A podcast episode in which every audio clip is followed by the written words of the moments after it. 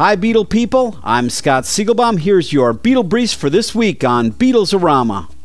Paul McCartney is getting cosmically conscious with HP computers. HP has entered into an agreement with Sir Paul to digitize everything he has from music, paintings, videos, photos, documents, home movies, unreleased songs, and more. They'll all be stored in perpetuity on a new private cloud system being designed, built, and maintained by Hewlett Packard. As the digitizing process begins, Paul will decide what he wants to release publicly through his website. Geoff Baker, Paul's former PR guru, is writing a history of Beatle fans using the fans' own words. He's calling the project Beatles Fanthology, and you can add your personal comments by emailing him at jeffbaker at BeatlesFanthology.com.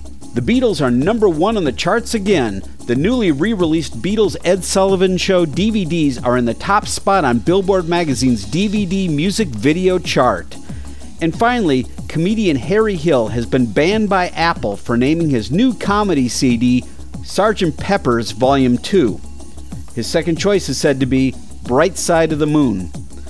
Check out rare Beatle signed artwork as well as famous Beatle photographs and animation at rockartshow.com.